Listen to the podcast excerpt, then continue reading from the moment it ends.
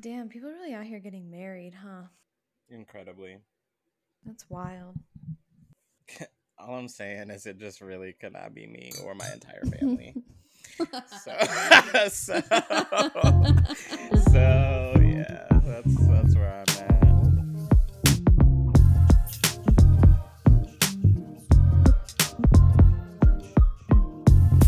Hey, Hello, I'm Sarah, and I'm Nathaniel. And this is To be completely transparent. Welcome back, everyone. Thank you so much for listening today.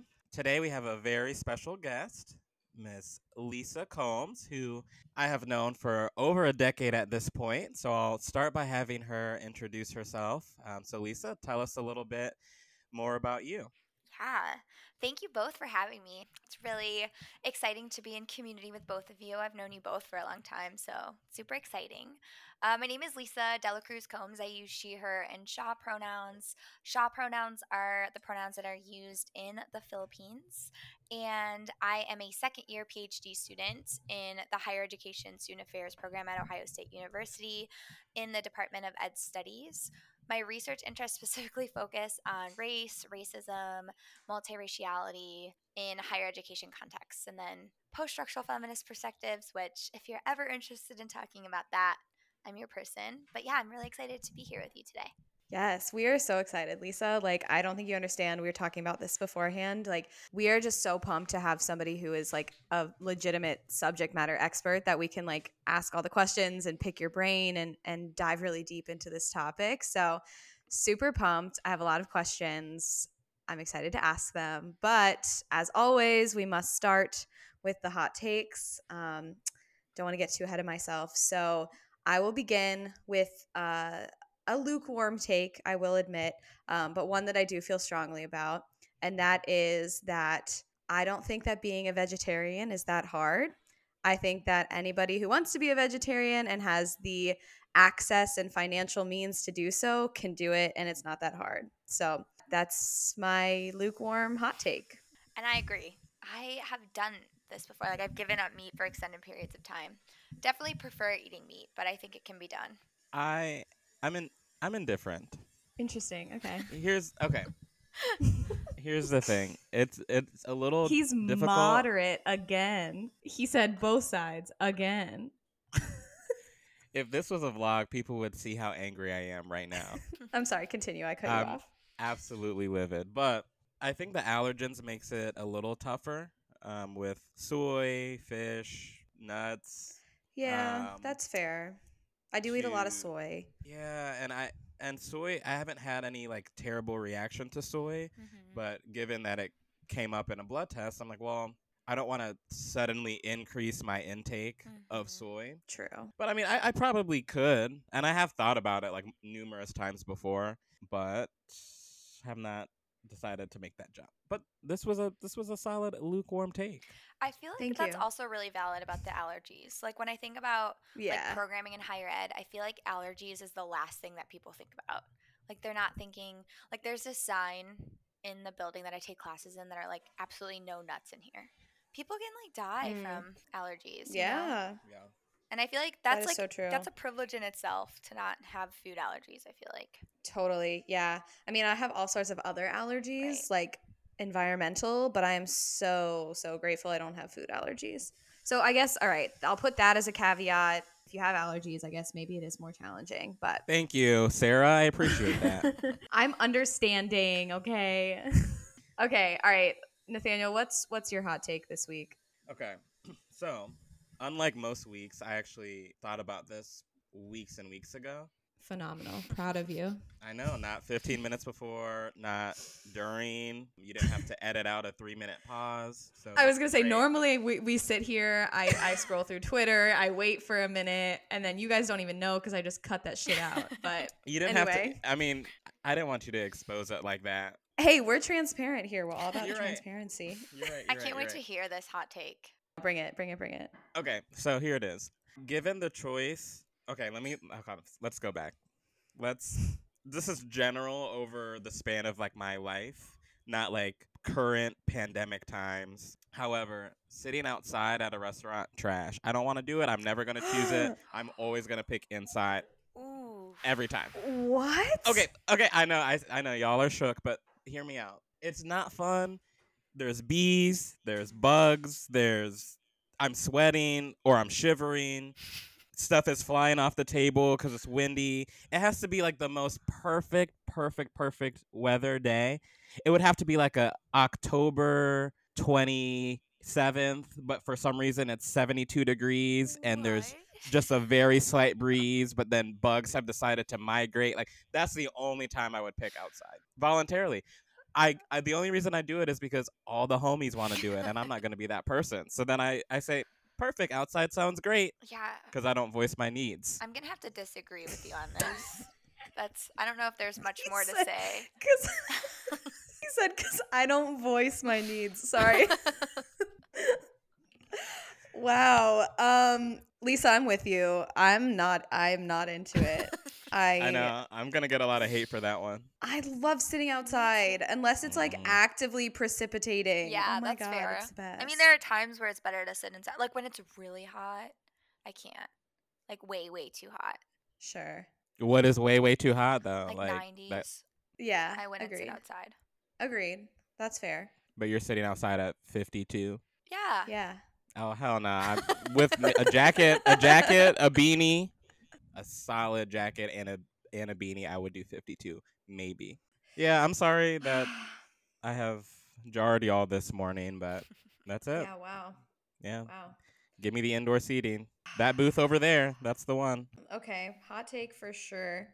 Lisa, please I- share your hot take. I feel with like I have so many. I don't even know which one to give. I have one that was inspired by my conversation with Sarah before we started.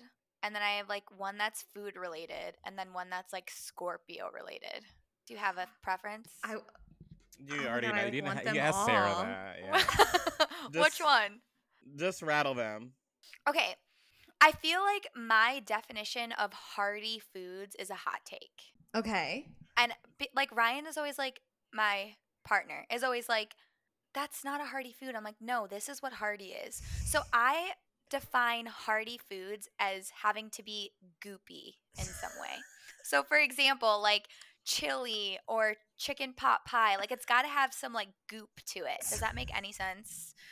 And Ryan is like, no, hearty can also be a steak. And I'm like, a steak is not hearty. It is chili, like chunky soup. Like it's got to be like there's got to be some goop to it. And like everyone disagrees with me on this, but I believe it to be true. So that You know- like when do you think a s- do you think steak is hearty? I don't. This is a. I don't like know. this. I'm a little shook because I I think I agree with you because when I think like if I want to go out and get a nice steak, I usually am not thinking of the word hearty. It's not but hearty. I don't know if think. it's like goop that I'm associating with Maybe goop is not the right word. But I get, but I get that as like a classification with like the chilies and the chicken pot pies. Like that is a good descriptor. That's hearty. Yes, it's a good descriptor. right. It's Interesting. like filling. I don't know that I've Yeah. ever thought about this. I have not. Would I feel like This time of year makes me think of it. Yeah, that's fair. Like fall foods. I feel like when I think hearty, I think of anything that is like warm and really filling. So like that encapsulates your definition, but I think it's a Mm. little bit broader than that. So like I think of Sure. things like stuffing. That's not really goopy, but like stuffing to me is hearty Oh. because it's like It is a little though I get yeah. goopy because it has little sometimes it has like gravy and like That's true. it's still got like a I hate to use that the word that people don't like, but it's still got like a it's still moist stuffing. No. I'm sorry, I'm No. sorry. It depends who made the stuffing. I'm just saying. Did did Karen make the stuffing? Who made it? Because now that's true. That's, That's, that's true. gonna be a little bit different. I'm gonna be honest with you. See, I was about to unintentionally call out my family and be like, our stuffing isn't that goopy. Sarah, you can't. I'm Sarah, sorry. just don't don't say that out loud. We already know. we already know. But yeah, but that's one of them. Oh, Um, another one that Sarah and I were talking about is like, can you be on a podcast if you don't listen to podcasts? proof in the pudding right here. Right. Like Sarah and I were talking about how we don't listen to podcasts really. Nathaniel doesn't even listen to this podcast, Bro, let alone any other one. So, Okay, don't be an asshole. I just listened to it late. when have you listened to an episode in full? It's been a few weeks. Yeah. Uh-huh. Mm-hmm. It's been a few, but like I said, I late. I, okay. I have never been a podcaster. My attention span. Some people love yeah, me it. Either. They'll clean all Sunday and listen to like twelve episodes. I'm like, that's so impressive. Yes. You probably learned a lot. I know. That's uh, that's how I think my partner knows so much because he listens to po- he listens to your podcast every week. He listens so nice. to the McDowells to drama every week, and I'm like, wow, like he is a way better friend than me. And I'm like over here, like I, mean, I need to be better. I mean, I listen, just not as much. Yeah, podcasts aren't for everybody. It, like I, I, we were talking about this. Like I go through moods where I'm like into listening to podcasts, and sometimes I just like stop for like eight months. So I, I understand. Mm, but that makes sense. I feel like you can be a podcaster and not listen to podcasts.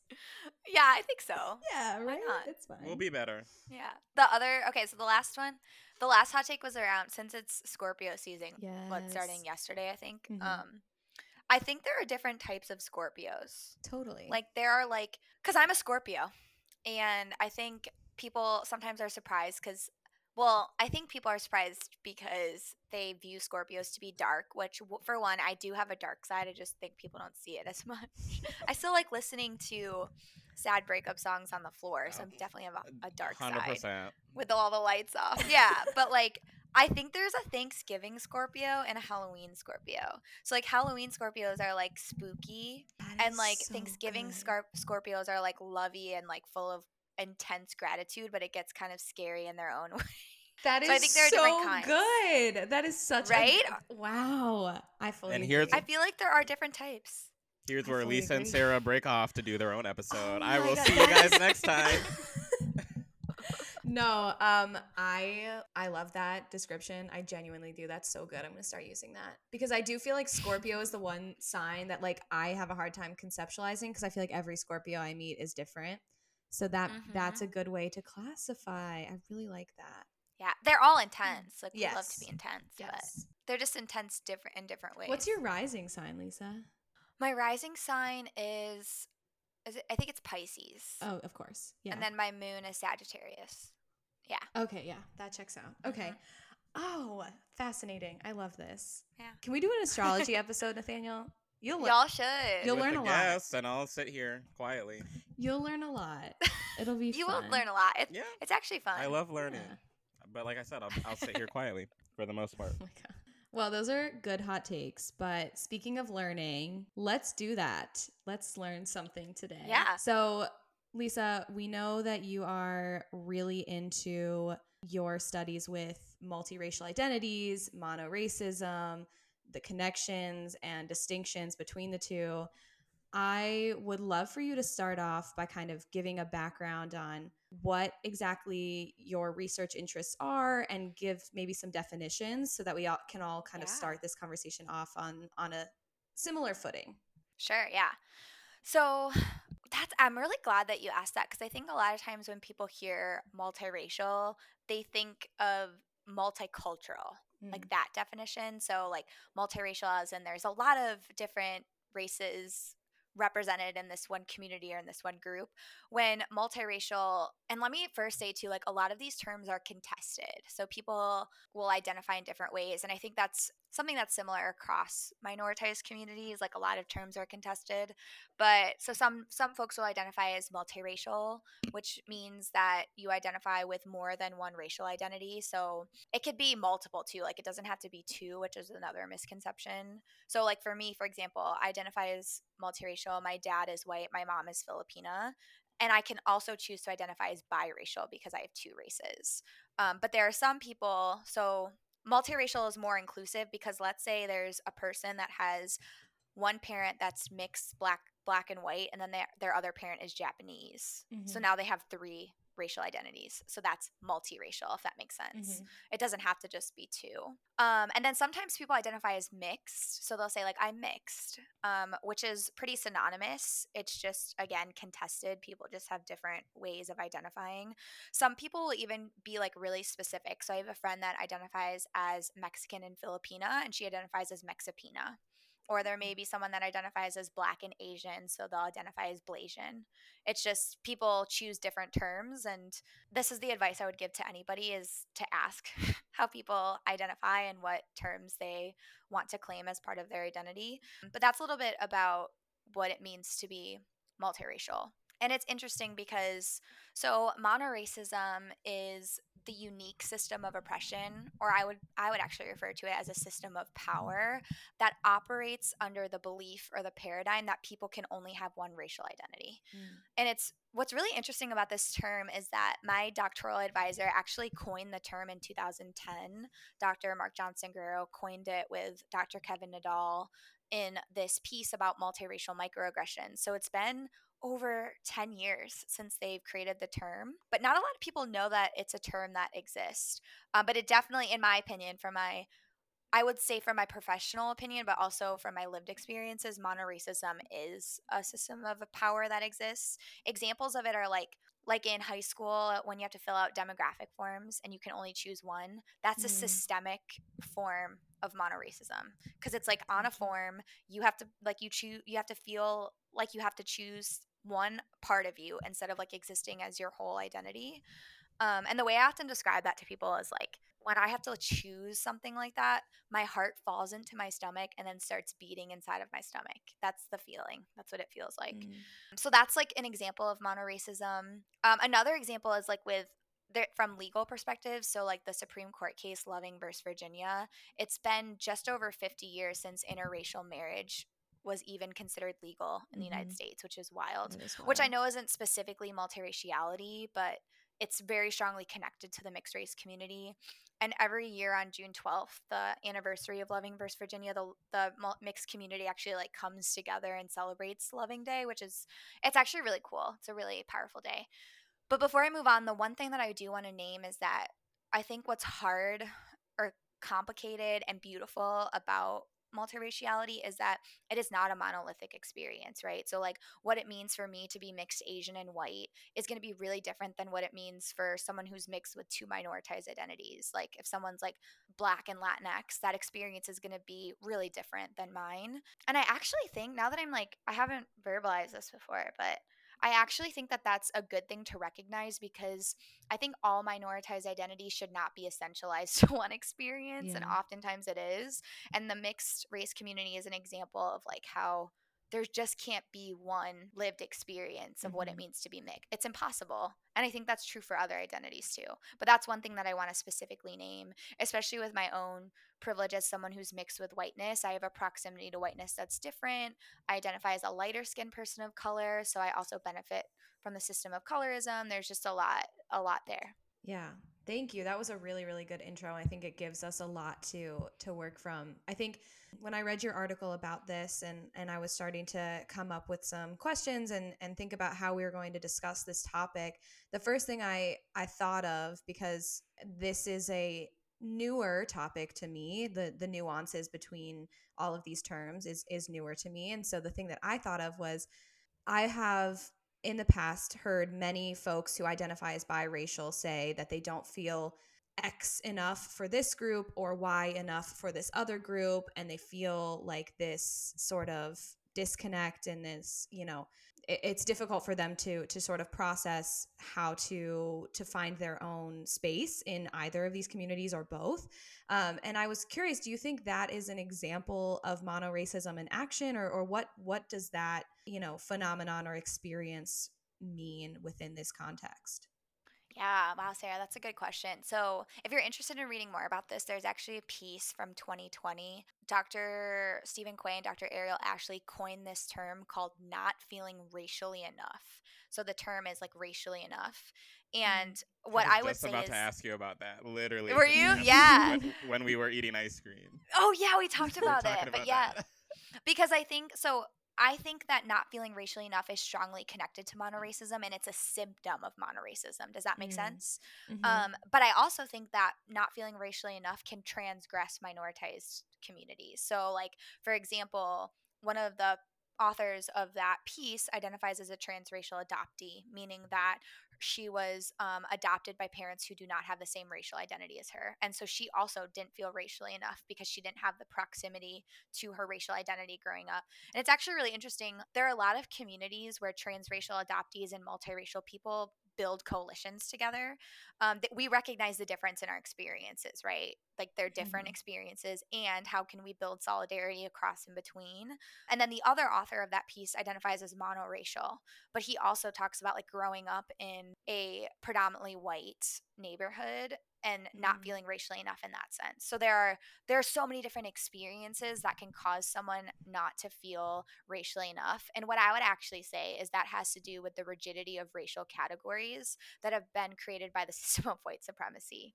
So, white supremacy, like people in power have created these categories and these systems with rigidity in order to pit minoritized groups against one another. So, therefore, they're competing for resources rather than disrupting the systems of whiteness. And then it just continues to reinforce itself. And that's why another, something else, another research interest of mine is like what it means to build solidarity without essentializing communities because i think what happens when we try to coalition build is it people are like well your experience isn't the same as mine and that is so true and it's something that we need to recognize but what does it mean to still connect across in between and not let white supremacy win as best as we can? I'm not saying that we're going to disrupt white supremacy in in my lifetime but i think there are things that we could do to at least i don't know poke holes in it.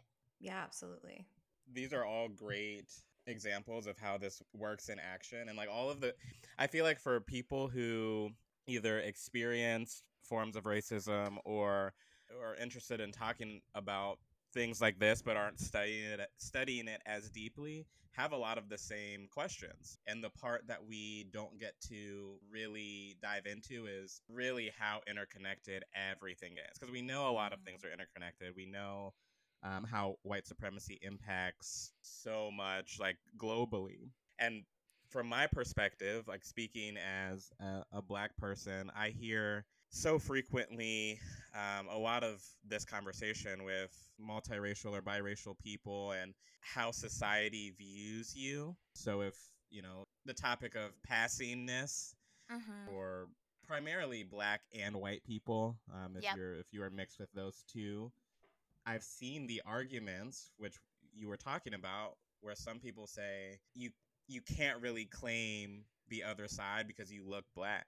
And in this society mm. if you look black, like you literally are black. Like you are the world is viewing you as black and you are uh-huh. receiving uh-huh. how black people are treated or I mean, theoretically, you can be mixed and be of darker skin tone than someone who is fully black, which you you touched upon like the how this kind of relates to the colorism piece.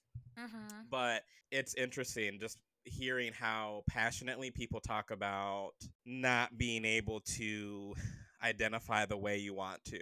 And then what mm. what Tiger Woods, great example. Mm-hmm. he got he got a lot of a lot of heat for kind of talking about the other parts of his identity because right. people were like, well, why doesn't this man want to just be black? Like he's one of mm-hmm. he's literally like the greatest golfer of all time or one of them. Like he has transcended the sport. And people felt like he had something against his blackness because he identified these other parts, which just like you said, you can't put ev- everyone's experience is not the same. Yep. There probably are times where someone, because of what white supremacy has done, has been like, okay, like if I can be less black, maybe that's beneficial to me. I'm sure that that has been an internalized thought at some point. And then for other people, it really might be all of these parts of my identity are beautiful and awesome and I want to talk about them. Sure. So we don't really know, but right. from an outside perspective, yeah, those people have gotten a lot of judgment. So like yeah. I, you know, I guess you can't tell you can't tell anyone how to think, but like what are your thoughts on, you know, how someone can reconcile with society's view of these things? Yeah, I mean, first of all, uh, this is so interesting. I think one thing that I want to name, and I kind of named it earlier, is this anti essentialism piece that, like, the multiracial experience cannot be mo- like a monolith. It's not the same across yeah. different identities and i mean that that draws from crit- critical race theory like that's a tenet of critical race theory. And i want to specifically name so i can't speak to this from my own lived experience in terms of what it means to be mixed with blackness. I don't have that experience. What i do think is important to name though is the historical legacy of what it means to be mixed with blackness in the united states. So like it's really important. I'm like something that I've been thinking a lot about since the since this summer I took a student activism course is um, around like what it means to acknowledge the history and the context of something. Specifically, I've been thinking about that in the realm of policing, but we won't get into that right now. But um, mm-hmm. in particular, it's important to recognize slavery in this context, it's important to recognize the one drop rule in particular, which all of those historical legacies shape the way that folks that are mixed with blackness may identify or choose to identify, or the way that people choose to perceive them because of that like historical landscape that's like a little bit different than what it means to be mixed with other racial identities, if that makes sense. In terms of how someone identifies when so like some of the examples that you were that you were naming around with Tiger Woods in particular, which is interesting because there are some scholars that have done some writing about Tiger Woods, like in particular, which is fascinating to me. Um, I like mm-hmm. when people connect back to like pop culture and things like that. But um, I think that those are examples of monoracism. Like if Tiger Woods wants to identify as mixed, then he should be able to. If he doesn't want to, then that's fine too. But if he wants to identify as mixed, then like he should do you know what i mean that's that's my opinion mm-hmm. on it and i think you can identify i think that there can be a both and here right like you can choose to identify as a multiracial or mixed person and that may not be the way that society views you and those things can mm-hmm. coexist i think there's a mm-hmm. difference though between like me like let's say i said hey i'm mixed and then someone says no you're not it's like no i just told you though like th- there's a huge difference between that and then people's like first perception of me and it's mm-hmm. interesting because i think the way that i've noticed monoracism I, I could speak from my own lived experience the most is the exhaustion in my choices and what i mean by that is mm-hmm. like when i wake up in the morning i'm like oh my gosh if i wear this are people going to think i'm white if I talk about this musical artist who you both know, who I shall not name at this point in time, are people going to think I'm white? If I don't order the like Asian dish when we go out, are people gonna think I'm white? If mm-hmm. I don't speak Tagalog, the language in in the Philippines, are people gonna think I'm white? It's like that exhaustion, and I'm like over it. I'm so over it. And I wonder, I don't know if other mixed people feel like that. I mean, I know some do. I can't speak for all of them, but I think that's where I notice it the most. Um, and the other thing I want to point out too is it's so funny to me to hear people say like, "Oh, you're an expert on this," I should claim that. It's really hard as a woman of color to claim that. I'm going to be honest. But I also mm-hmm. want to talk about too like lived experiences can also be a form of expertise, and I think that's important to Absolutely. name too. Absolutely. No, I I love that you you threw that in there. I think I love all of the guests we've had because I I would consider them all to be experts in their own you know lanes here and and the things that they talked about. So i'm glad you called that out because i i totally agree. But i wanted to touch quickly on something i think is related to the you know the points you were just making both of you and that is the racial socialization mm. aspect of this. And again I, I read your article this morning lisa and i was like taking all these furious notes and i was like oh my gosh these are like these topics are so important. And i really wanted to touch on this because i think that as a white person, I have never had to experience this. Like I was thinking about the examples that your study participants gave, and and we'll link the we'll link the article, folks. Don't worry, we'll share it with everybody.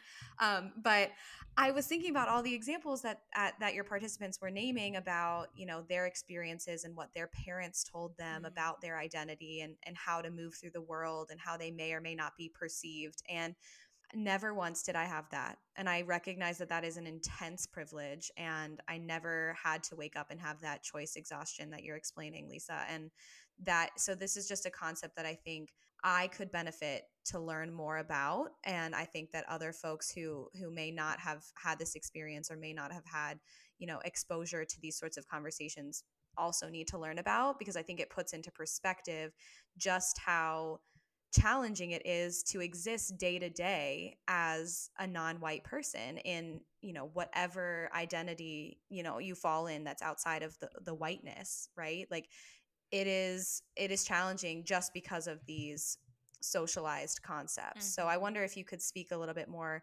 about that and and shed some light onto that for those of us who who really haven't had to experience it yeah that's a great I love that you asked this too because in another like a book chapter. There's this book. Um, it's like a multiracial experiences book, and it has some narratives in it, and then also things related to supporting multiracial people in higher ed.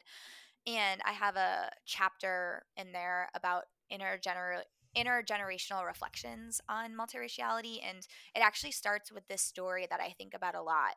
I was a kid and I could I could like picture it all in my head like all too well like I could I could feel it.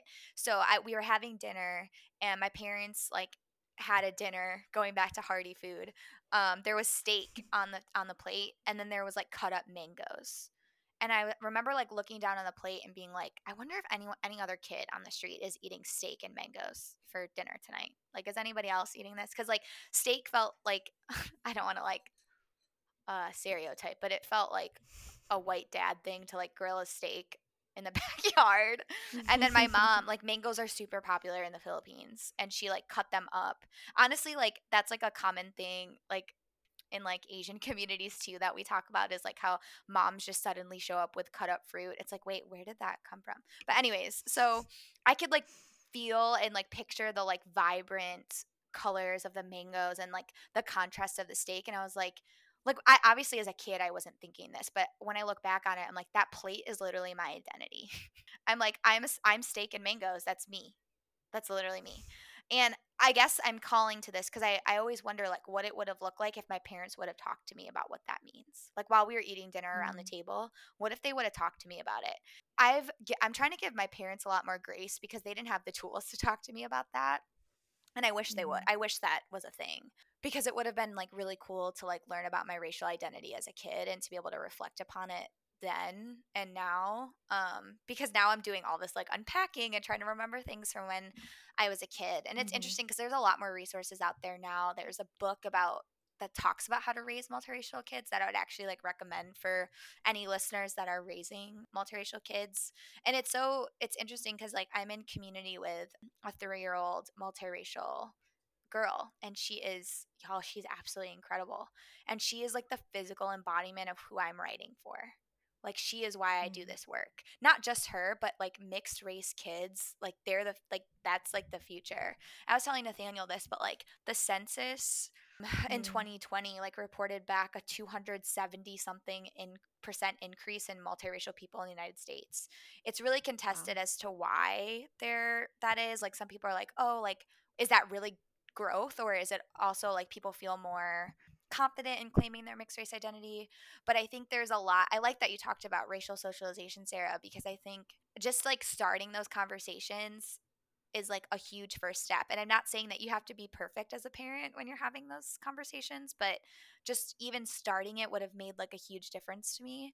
And even seeing like mm-hmm. the reflection back of mixed race people on TV has been really interesting. I just did um I have a manuscript under review now about mixed race TV characters in young adult TV shows, which is like fascinating. There's like a lot there too, yeah. but just seeing yourself reflected in the media in different ways is um and I think that's true for monoracial people of color, for folks with other minoritized identities as well. I'd be so curious to see how that's affecting people's socialization in terms of their identity. But yeah. Mm-hmm.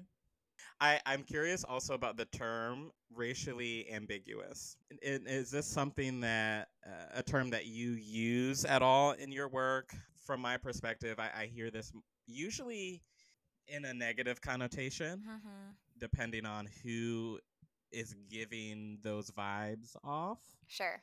That's interesting because I feel like I typically perceive it positively. So that's interesting. Really? That you feel so, like it's normally negative. I feel like it's negative because what I normally hear is someone who in this in in scenarios that I'm thinking, it's people who are fully white and oh. they have they they are mm. portraying themselves mm. in a way where it's like, are you mm-hmm. not yes. white? And then they're yeah they're like weirdly benefiting from that, but like not. Mm-hmm. But then they can just not be that, and sure. that's that's the direction I'm thinking. um, and I know that that's not necessary. Like in that case, like mono racism would not apply. Right. it's just a this is just something that has come to my mind. Yeah. And I'm just curious. You're getting your your this is so interesting. You're getting into some some interesting things. So, um, I've definitely used the term racially ambiguous in my writing before. I don't know if I've like, because I'm not the one who's like conce- who has conceptualized that. And like I said, there's a huge difference okay. between like conceptualizing something academically and then like it, it mm-hmm. being like a lived experience. Um, there are times where the, that overlaps and times when that's different.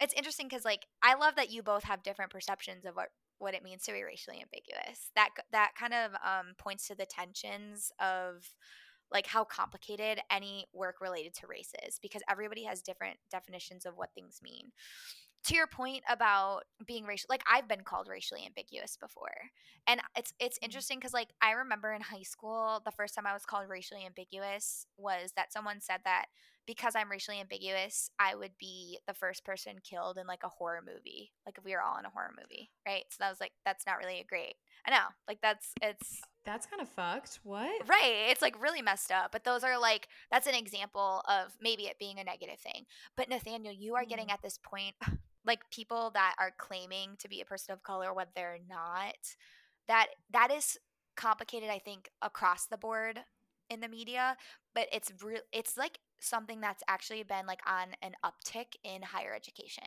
There's like been a ton of faculty members like you can like read it like if you like look at like the chronicle of higher education there are like tons of articles about like faculty members that have like claimed being a person of color when they're not in order to like get more citations in order to like get more credibility when they're writing about t- topics related to systems of power privilege and oppression.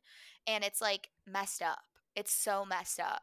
And it's interesting because i mean i don't want to mention rachel dolezal because i don't want to give her more um she doesn't need it. She doesn't need more airtime.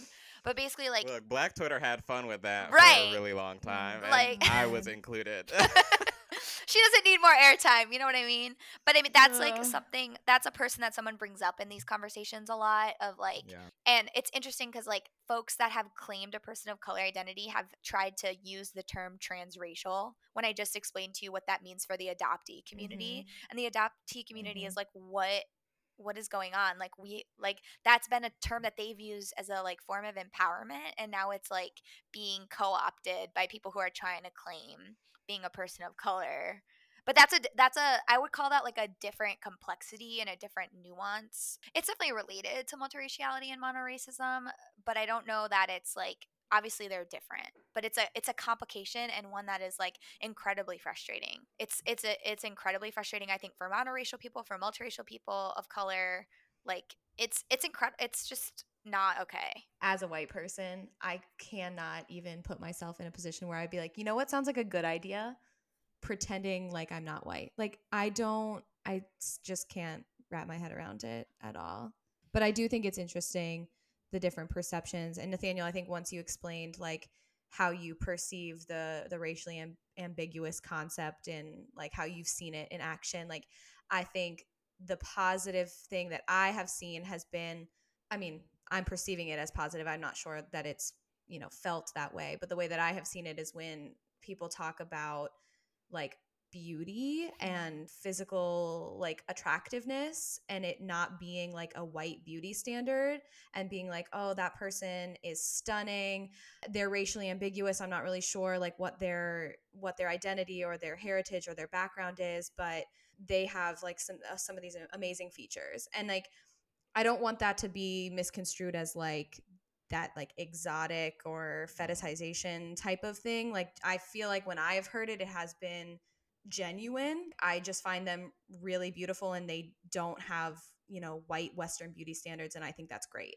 Like so it's just interesting the different avenues in which that can be that can be used. Mm-hmm. But I do think it, you know, it is absolutely wild that there are folks out there who try to I think co opt is the best word co opt the experiences, the culture, the even beauty and, and physical appearance of a group that they are not a part of while that group is still actively oppressed mm-hmm. for having those same qualities. Like that is just wild to me. Yeah, it, it does. does happen did, a lot. It does. Did you hear about the drama with Jesy Nelson? Yes, I actually did hear about that. Yeah, I saw it.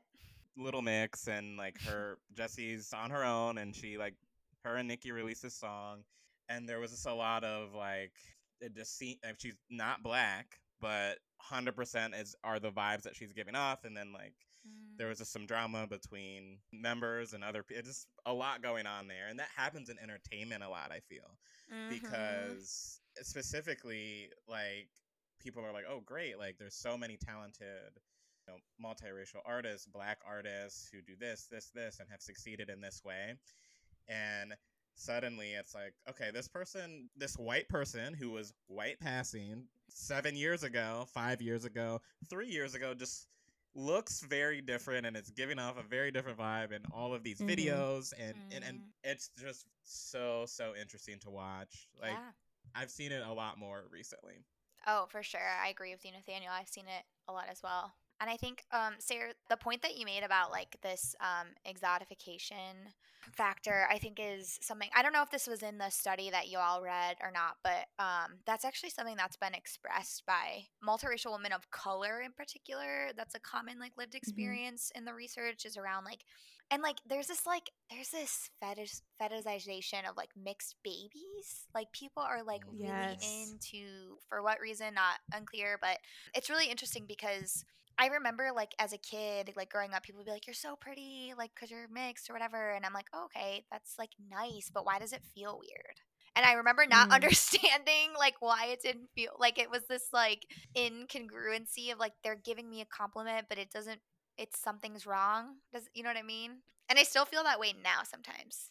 I feel like the only, I mean, obviously, I haven't had that experience at all, but like, I feel like maybe it's like the compliment is it, it, comes across as you are so beautiful despite mm, your mm-hmm. minoritized identities or despite the fact that you're not white you're still so beautiful and they're like wow that's amazing right and like that is fucked up right exactly you know like I mean, I'm not sure if that's how it feels or if that's the intention, but I can from like uh like just trying to process what that might be, like that's that's how I would potentially categorize it. Right, yeah.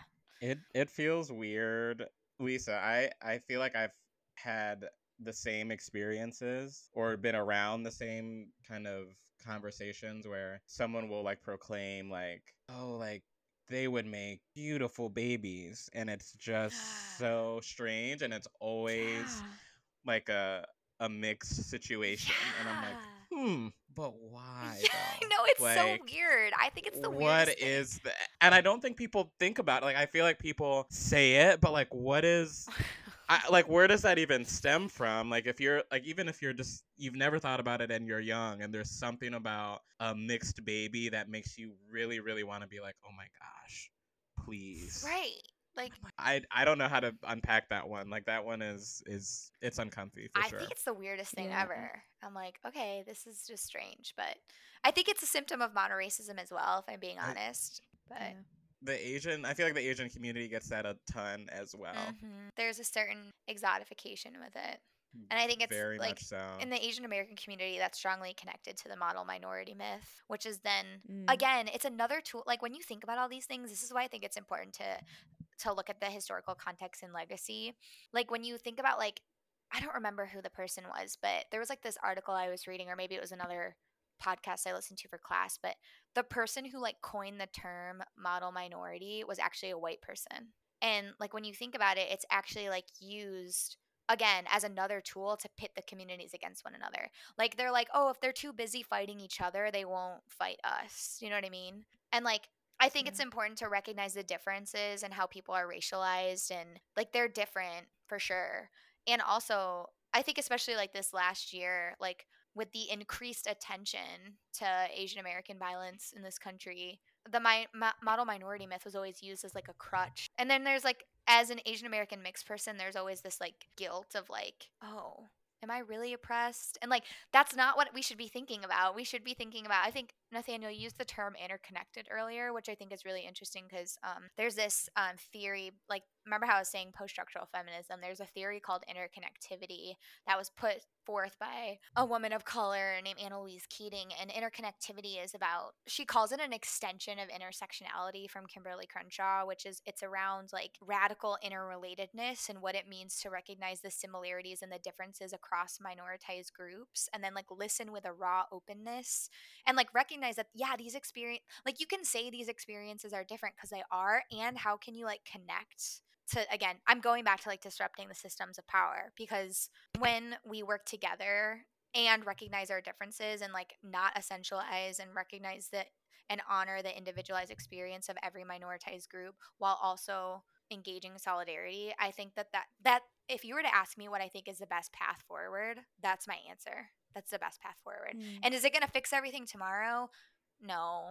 But i'm going to continue to engage critical hope because i found that when i stay in that like place of sadness then i don't do anything.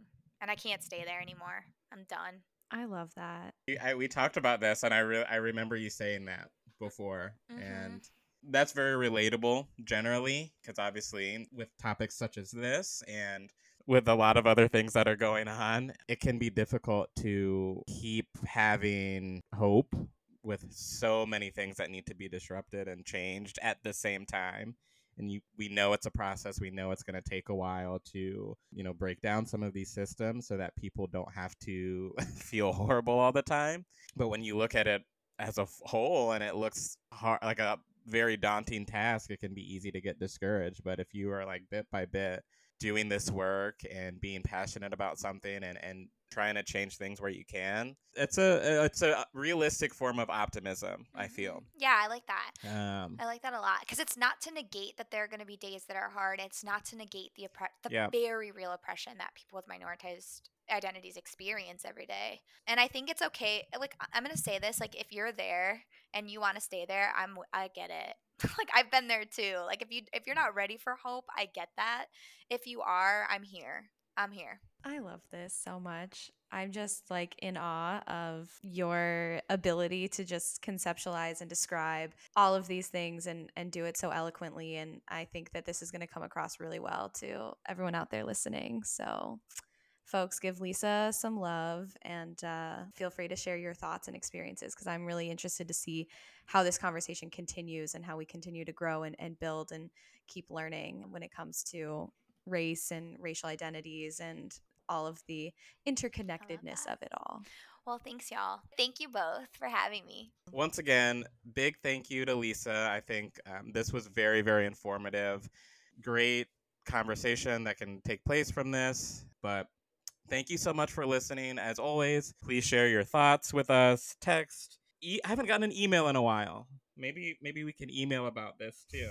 Um, and we will be engaging on social media as well but great episode and we are excited to see you next time. Bye y'all. Bye